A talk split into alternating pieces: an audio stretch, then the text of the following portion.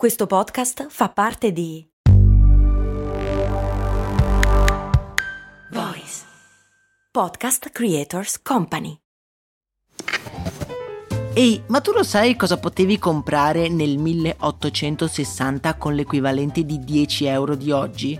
Beh, potevi comprare una casa e nel 1950 una piccola barca. Negli anni 70, sempre con 10 euro, potevi comprarti un vestito elegante. E oggi, con 10 euro, cosa puoi comprare? Un chilo di pane, un kebab? Effettivamente non un granché, ma puoi comunque investirli per il tuo futuro. Come? Beh, su Scalable, un'app che ti mette a disposizione gli strumenti essenziali per costruire una cultura del risparmio. Ti consente di investire in modo flessibile in azioni, ETF e fondi creando piani di accumulo automatici a partire da un solo euro.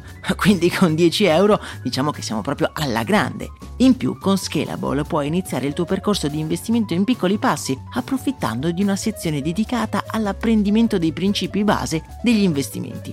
Amplia le tue conoscenze finanziarie e fai crescere i tuoi investimenti nel tempo. Scopri Scalable per i tuoi investimenti. Link in descrizione.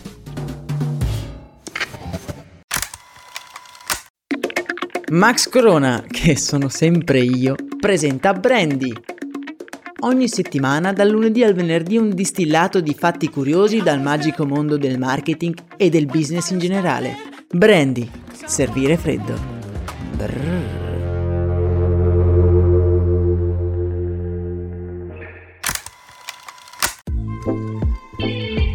Bentornati, miei cari viaggiatori nel tempo. Ah, quante ne abbiamo viste insieme ormai, eh? A spasso per la storia. Abbiamo assistito a uomini e donne mettersi alla prova per vincere le sfide del loro tempo. Eh, ma oggi quella di cui vi vorrei parlare non è una sfida del passato, ma è una sfida del presente. Pensateci, nelle nostre case c'è un prodotto che si annida in ogni anfratto, in ogni tasca di ogni giubbotto, sotto ogni mobile oppure sopra ogni mobile. Che cos'è questa cosa? Un paio di anni fa mi avreste risposto la polvere. E no, invece, come avete potuto intuire dal titolo, io sto parlando delle mascherine. Ormai sono davvero ovunque e ti sfido oggi, quando tornerai a casa, a contarle. Quante ne trovi? In giro per il tuo appartamento. Non so voi, ma a me ogni volta che ne trovo una incastonata tra i cuscini del divano, la mia mente non può fare altro che viaggiare tra i miliardi di mascherine prodotte in questi ultimi due anni. Ma dove vanno a finire? E poi non sarà arrivato il momento di pensare a delle soluzioni più pratiche ed ecologiche?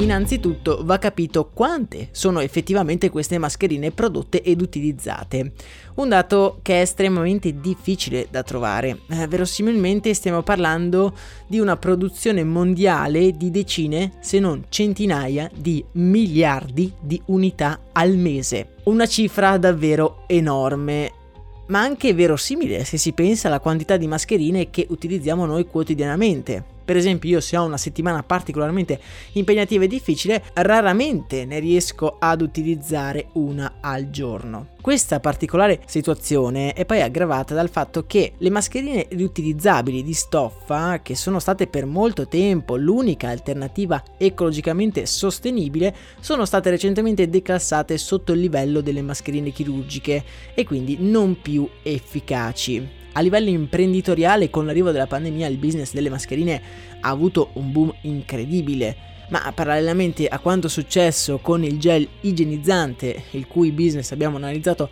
qualche giorno fa, il boom di vendita e i grandi ricavi sono stati appiattiti dall'entrata di numerosissimi nuovi concorrenti. Ed è proprio quando i profitti si livellano e quando piano piano l'offerta comincia a soddisfare la domanda che arriva finalmente il momento di differenziarsi. E perché dico finalmente? Perché superata la paura di rimanere senza mascherine, ora è arrivato il momento di avere delle scelte. Per esempio, ho trovato un'azienda italiana che produce solo mascherine chirurgiche biodegradabili, quindi direi ottimo. Ovviamente voi mi direte, eh ma non sono le FFP2, ora ci vogliono quelle, quelle che ci proteggono quasi al 100%, quelle mica le trovi biodegradabili. Amici miei, ve le ho trovate io, mascherine FFP2 100% biodegradabili al 100% fatte di canapa. Ora, io non so se siano effettivamente utilizzabili, dalle immagini, ecco, non sembrano comodissime, ma comunque sono un primo segnale verso delle soluzioni che effettivamente si possono trovare.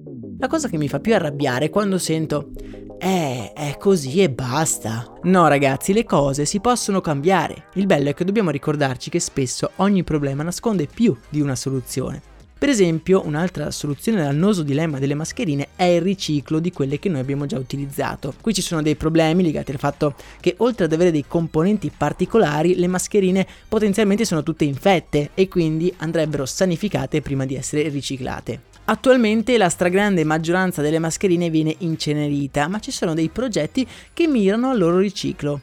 Il progetto più interessante secondo me è quello nel quale si utilizzano le mascherine per creare delle strade. Lo hanno dimostrato gli esperti dell'Università di Melbourne in Australia che hanno pubblicato un articolo sulla rivista Science of the Total Environment, dal quale emerge che per realizzare un solo chilometro di strada a due corsie potrebbero essere utilizzati circa 3 milioni di mascherine, il che impedirebbe a circa 93 tonnellate di rifiuti di raggiungere le discariche o gli inceneritori. Le mascherine facciali, aggiunge poi il ricercatore che ha compiuto questo studio, possono essere addizionate alle macerie di edifici, note come aggregati di calcestruzzo riciclato per migliorare la resa del materiale. Solo l'1% della strada risulta alla fine fatto di mascherine, ma comunque è già qualcosa, non vi pare? Sempre lo stesso gruppo di ricerca sta provando proprio in questi mesi ad utilizzare le mascherine come materiale per la costruzione di case, mischiandole al calcestruzzo e i primi risultati posso dire che sono davvero incoraggianti. Altre start-up sparse in giro per il mondo si sono mosse attivamente per recuperare tutta questa materia prima ridotta al macero. Per esempio una startup francese insieme alla famosa Terra Cycle americana stanno recuperando le mascherine in appositi contenitori posizionati nei centri commerciali. Poi le sterilizzano e poi iniziano un particolare riciclaggio che li porta a produrre oggetti di plastica riciclata o anche coperture per campetti da basket o piste d'atletica. Tutte queste informazioni erano solo per darvi un'idea di quella che è la situazione attuale. Ovvio c'è ancora della strada da fare, ma secondo me se ne parla troppo poco di questo dilemma ambientale che sono sicuro ha attraversato anche le vostre menti quando vi siete visti la casa invase da orde di mascherine monouso. Oggi episodio un po' di attualità, quindi ma spero che comunque vi abbia incuriosito. Nel canale Telegram vi lascio tutti i link per approfondire l'argomento, il link del canale Telegram invece lo trovate nella descrizione di questo episodio, come anche il link per sostenere il progetto. Sostenere il progetto proprio come ha fatto Manuel, al quale con i nostri viaggi del tempo teniamo compagnia durante il lavoro. Per oggi è davvero tutto, noi ci sentiamo domani con una succulenta campagna pubblicitaria, augurandovi una spettacolare giornata. Un saluto da Max Corona.